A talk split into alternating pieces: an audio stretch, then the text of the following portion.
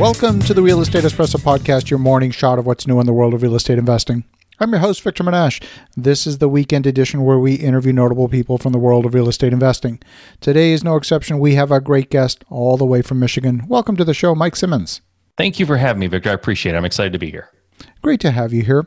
So, Mike, you've been at this game for a little while now. Why don't you give a little bit of your backstory and how you got to this point in your journey? I'm an investor here in Michigan, started 12 years ago when everything sort of crashed locally for us here and kind of stumbled through it, figured out how it was, how, you know, this whole thing was done here in Michigan. And uh, prior to that, I was in the automotive industry, which a lot of people are in Michigan and just wasn't satisfied. Kind of the same old story. A lot of people have that. They don't love their, their nine to five job, but I really decided I was going to do something about it. I'm not the kind of person that likes to complain without taking action. So I complained for enough years and then until I finally decided I was going to do something about it, found real estate fell in love with it. I spent about five years, which is, is by the way, way too long. I, I counsel people against waiting five years to do something you know you really want to do that's going to make you happy. In any event, it took me five years to really kind of get the courage and feel like I had enough knowledge to go out there and, and take action. And uh, I wish I had those five years back, to be honest with you. I, I should have started sooner, but it is what it is, right? We all have our journey. But starting five years after kind of having that desire initially, just really had this, I had this built up energy and built up desire to make it happen. So once I took the plunge, and for me, it was house flipping. When I started flipping houses, after the first one I did, I was on fire. I was all in. I was totally intoxicated by the idea of running a business and being able to control my own destiny. And that's what I did 12 years ago, and, and now I'm here. I love that. And certainly the market conditions were such that you really stepped in at what was a, an opportunity of a lifetime. You had so much runway to make mistakes. I'm sure you made one or two, maybe 20. and as most people do when they're just starting, but yet the market would have been pretty forgiving at that time. Yeah, it was. And, and in Michigan, I'm lucky because even at the top of the market, house prices are not what they are in a lot of other places around the world. So, you know, but but you're right. I stepped in at a great time. Didn't even know it. Honestly, I stepped in at such a great time that it not only helped me get started and gave me more of a runway, the fact of the matter was I could have taken way more advantage of things had I known now what I you know known then what I know now, right? But that's that's all hindsight. But yeah, I stepped in at a great time. Who knew, you know, when everyone on on TV and and on the internet everything was screaming real estate's falling and crashing like most people were getting out of real estate or thought they should because of of the media, but I got in and it turns out it was the best time ever. But people in my family and friend group were like, "Are you sure you should be doing this now?" Like I'm I'm watching the news and they're saying real estate prices are dropping. This is a horrible time. And it's like, "No, you don't understand.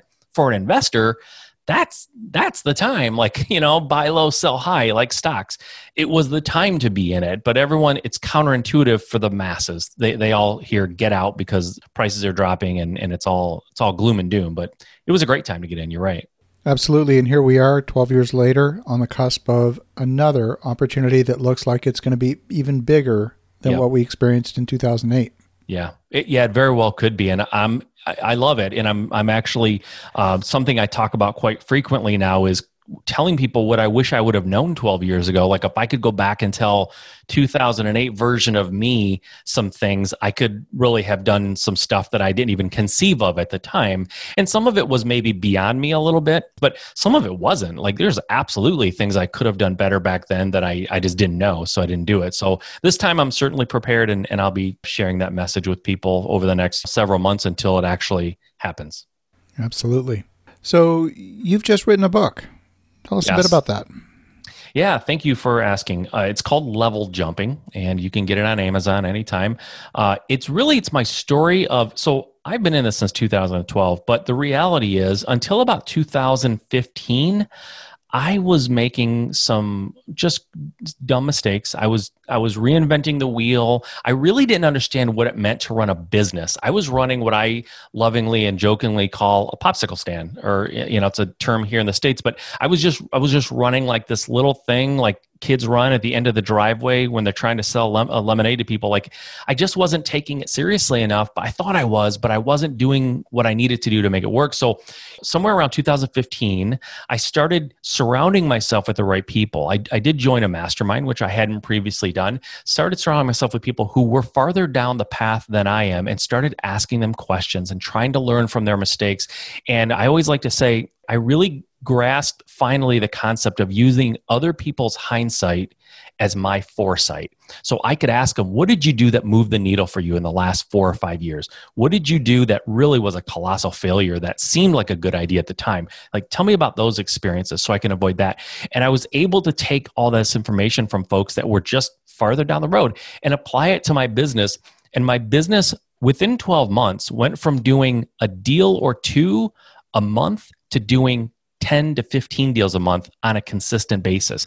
If you looked at my trajectory on a, on a graph, it was just like hockey stick growth, right? I just took off and within a year, I was doing over a million dollars in revenue. And so people ask me like, how did you, what did you do? Like same thing I asked those folks back then. What did you do? Now I get people ask me, what did you do? And I've answered the question so many times. I said, you know what? I should put this in a book. It really is interesting and I think very helpful for people to understand what it really takes to run and scale a business. And and it's not just full of like tools and websites and apps because I think those are fine, but that's not really what it takes, right? Those come and go.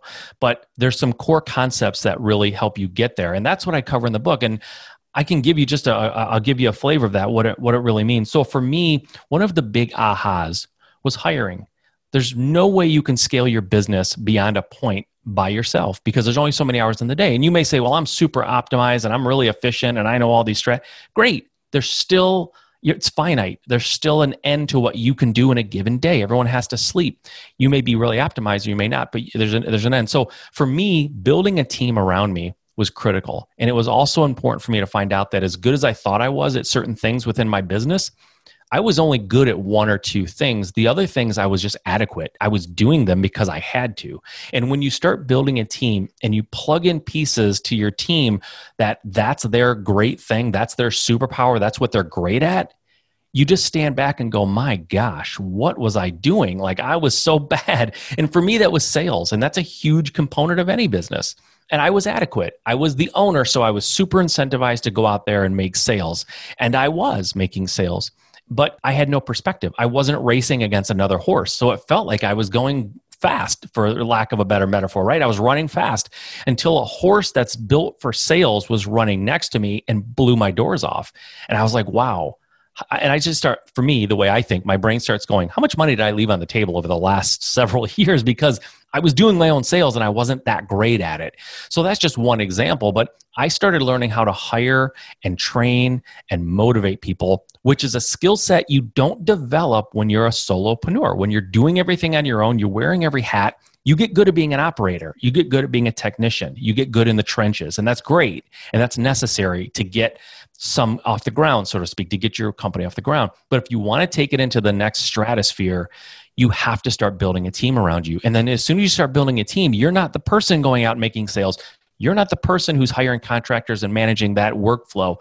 You're you're hiring people who are doing that for you. So now you have to transfer your knowledge into somebody else. And let me tell you, that is not necessarily intuitive for everybody. And it's not a skill that you gain while you're being an operator. And the best example I can give of this, if I can, real quick, Victor, I was in the automotive industry for a number of years. And the, the mistake I saw in that industry specifically, and I think it happens in other industries, is they would go into the engineering department, for example, and they would take the most talented engineer from that department and they would promote him or her to engineering manager.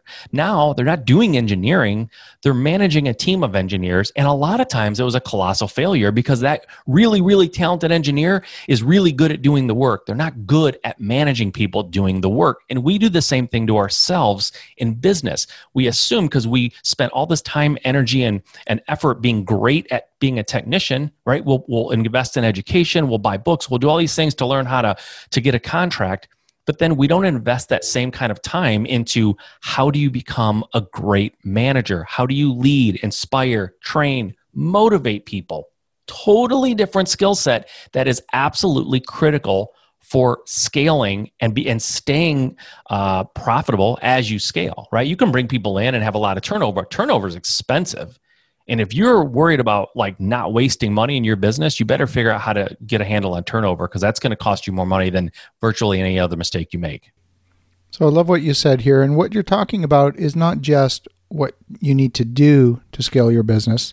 You're actually talking about who you needed to become first before yep. you decided what you needed to do. Yeah, 100%. There are tools and things that you can plug in to help you track numbers. And by the way, tracking your numbers, way overlooked by small business owners who are so busy in the day to day. All they're trying to do is generate revenue, but they're not tracking what's what's driving revenue. Like how much am i spending on marketing? And how much revenue is that marketing driving? How many calls or opt in on my forms or whatever? How many of those am i getting every day or every week every month? And what's my cost per lead? What is my cost per contract? How many contracts does it take for me to make a certain amount of money? Or how many appointments does it take for me to get an actual contract? Like all these numbers, I'm telling you, I've talked to so many small business owners and solopreneurs, and I ask them, like, do you know your numbers? And they're like, what do you mean? Like, well, how much are you spending on marketing? And what's your cost per lead? What's your cost per acquisition? Like what's your, what's your average contract?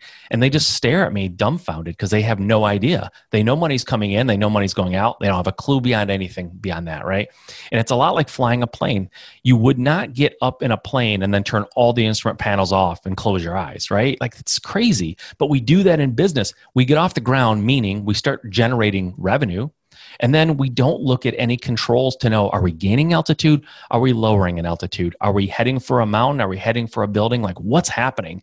So, yeah, you have to become someone different. It's not just like what do you do like tact- tactily in your business, but it's like how do I become an owner when previously I was a technician? They're different positions. If you watch, if you listen to the book Traction, which I'm, I'm a big fan of that book, I run my business on it you got to make sure that you're driving that bus and you have the people in the seats, they're in the right seats and they're being properly motivated and aligned into your business. And they have to be rowing in the same direction. And that's a whole skill set, right? It's like, hey, I'm a great, you know, soccer player. I'm great at this position in soccer. Well, now you're the soccer coach well, I can't score goals if I'm not on the field. Right. You're not supposed to score goals. You're supposed to lead a team of soccer players, right? So that's the difference. Not all good soccer players make good soccer coaches or football, whatever. They don't all make good coaches. They're really great at doing it. They're not great at leading. So we do the same thing in business. We have to realize it's not necessarily something you're born with. You need to get better at it. Read books, go to seminars, whatever it is, but get better at it because that's what's going to take you to the next level and help you scale effectively. When I talk with entrepreneurs and I ask them the simple question, what's the number one thing holding back scaling of your business? The answer is usually something like, well, if I had more capital or some variation mm. on that answer to the question.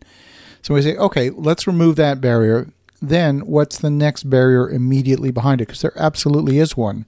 What's the next barrier? And in your case, what were the barriers that you encountered and how did you knock them down? Yeah, there were three major ones. My my uh, limited beliefs on hiring. I believed to hire, I needed more revenue, and that simply wasn't the case. In fact, revenue was was exactly what I was going to get if I started hiring people. So sometimes, you know, I found for most people when they say to themselves, "Hmm, I think I might maybe need to start hiring or, or thinking about hiring somebody chances are you're you're late. You should have already done it. That's number one. So my belief was i needed more revenue. In fact i just needed to be a little bit more creative outside the box thinking when it came to hiring people using commissions and things like that. So i don't have to have all this like revenue right in the beginning to pay a base salary. And that's totally doable. That was one we talked about the other one. There's three. So number two is, is tracking my numbers. I wasn't tracking my numbers. So if you don't track your numbers, you really don't know where you're weak and where you're strong. So, so if you think of it as like this big this big instrument panel in front of you like which dials do you turn up which ones do you turn down which marketing uh, uh, funnel or marketing strategy is working for you turn that up which one is not producing a high roi turn that down, right? So you can, and I track not only my company numbers, but I track individual numbers. Everybody in my company has one metric, one that they are absolutely 100% responsible for every single week. And we make sure it's the one thing that will move the needle most for the company. And then we track that. So tracking is so critical.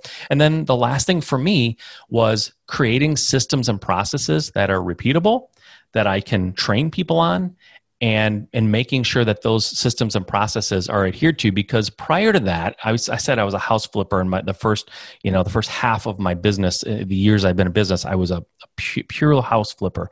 And whenever i got a new property under contract i'd go out and pick out paint and I'd pick out tile and I would go hire a contract. It's like every time I did it was just like the first time I did it. I had nothing that I repeated. There weren't common colors that I painted houses. There weren't material SKUs that I always used so I knew how much they were and what to tell the contractor. I didn't hire the same contractor for every every opportunity. Once I found a good one, I would just go find a brand new one every single time. And it was like, it was crazy that I was just reinventing the wheel every single time. So for me, it was coming up with my common pra- practices the, the things that I do every single time I do a house, and then putting those down on paper, or in some cases, you put them into a program so that people can be trained. When you bring them on you can't just tell them it, oh it's all in my head. I'll just kind of tell you as we go. You'll constantly be involved in the day to day if you do that. So i had to create systems and processes that were not only adhered to and were were straightforward but that's something that someone could follow. So if someone got sick, right now in my company, if someone gets sick, somebody else can jump in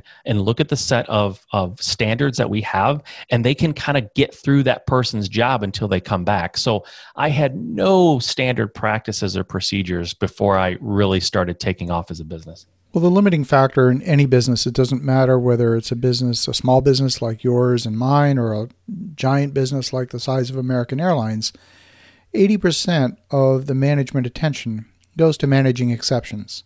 Yeah. And if the management attention is going to handling things that should be routine, then you're ultimately limiting the size that your business can be. So the, the art here is to push those standard decisions, those run of the mill, day to day decisions that are not exceptions, as far down in the organization, make them as automated as possible so that your scarce resource, which is your management attention, is really confined to those handful of items that absolutely require your attention. 100%. And what I find too, and I, I still battle this, I'm not, I'm not perfect, in my company, sometimes the standard procedures are not great. So the, the the procedures that we call standard, or this is a standard operating procedure, sometimes needs to be improved because it's it's in fact hurting us because it's not efficient or it's not clear or it's not logical. So you're always iterating too and, and kind of making things better and getting a little more efficient and streamlined. So if you don't have them documented, you can't even improve. You can't improve upon something that no one understands to begin with, right? So you have to get on the same page so that you can get better. And that's these are to me these are some of the things that really hold back a business from scaling. It's these dumb little things that you just have to get in line so that you can move forward in unity and, and kind of i think of it like a school of fish. Like how do these fish know when they're going to turn on a dime like they do? Like they're in such good cohesion and they're all going in the same direction. They and they all think alike. You need to think of your company like that and get as close to that school of fish as possible. So when you have to zig or zag everyone knows what to do. It's all clear I love that.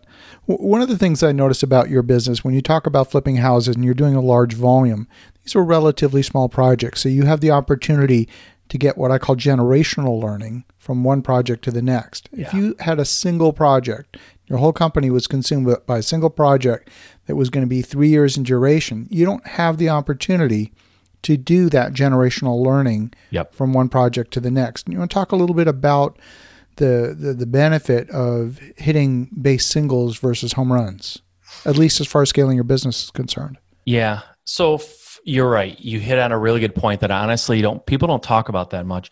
So it's it's data, right? It all boils down to data. It's data points. How many data points is ideal to start making really good predictive decisions? The more data points you have, the better. So in, in flipping houses, you're right. They're relatively small projects.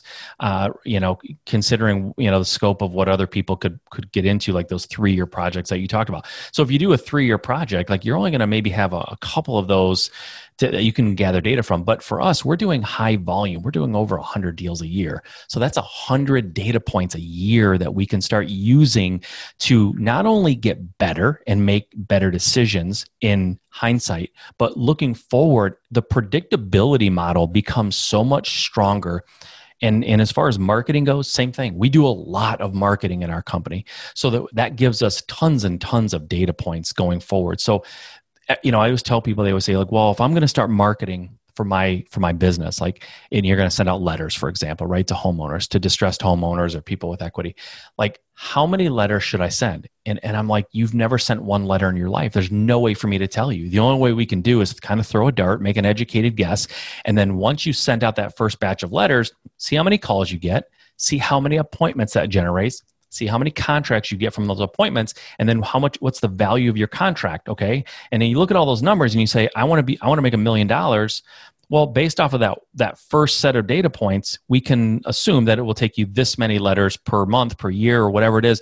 And then but the next month you get those calls and you get those appointments and those contracts and the numbers will change and every month your decision making gets smarter because you have more data points. So the faster the velocity of the deal, the, the, the sales cycle or whatever you want to call it, the faster that happens, the more data you're accumulating, the smarter you're going to be going forward. And I think that's what you're talking about. We could scale faster because every month we had all these data points that we could use to make decisions the following month. And then the following month we had twice as many data points. And the month after that we had three times as many data points. And it just it has this culminate or this accumulative effect, this exponential learning goes on inside of your company, and that's powerful. I love that. Well, you've got an event coming up soon. Do you want to tell us about that? Absolutely. So I only speak at one event every year. That's that's to the public, and it's called Flip Hacking Live. Um, I'll be talking there, and I'm going to be talking specifically, like we uh, mentioned earlier on, uh, what I wish I could go back and tell myself when I started 12 years ago at the beginning of a downturn, which I believe and everyone sort of agrees that I talked to, that we're heading into something similar. Could be worse, whatever, but it's going to be something's going to happen. There's going to be a downturn. And I'm going to give a, a talk, a presentation on what I would do differently and what I wish I could tell myself if I could go back in time and do that. And there's going to be, it's going to be three days. It's all virtual. There's going to be a swag box sent out and all kinds of interactive stuff going on, breakout rooms and all this stuff. So it's going to be a lot of learning going on. And there's going to be about 10 other speakers that are going to give presentations. And by the way, all these speakers are active real estate investors. These are not professional speakers that kind of run the circuit and haven't done real estate in 12 years. These are people who are running real estate businesses right now in their their markets. And we're going to talk about what we're doing, what we're doing to prepare for what's coming. And it's going to be a great event. So if anyone's interested in that, you can go to bestrealestateevent.com and you can get way more information. You can buy tickets if you're interested. They're very cheap because it's virtual. So obviously it lets us keep overhead down. But if you just go to bestrealestateevent.com, you can check it out. Fantastic. And if folks want to get in touch with you directly, if they want to learn more, what's the best way? Best way to learn more about me and to get in touch is go to juststartrealestate.com. That is my website. It's also my podcast website. So juststartrealestate.com and you can contact me there and check out the podcast and anything else about me that you want to know. Fantastic. Well, Mike, thanks for sharing your thoughts today. I love what you're doing. And for the listeners at home, definitely reach out to Mike at juststartrealestate.com. That's juststartrealestate.com. And in the meantime, have an awesome rest of your weekend. Go make some great things happen. We'll talk to you again tomorrow.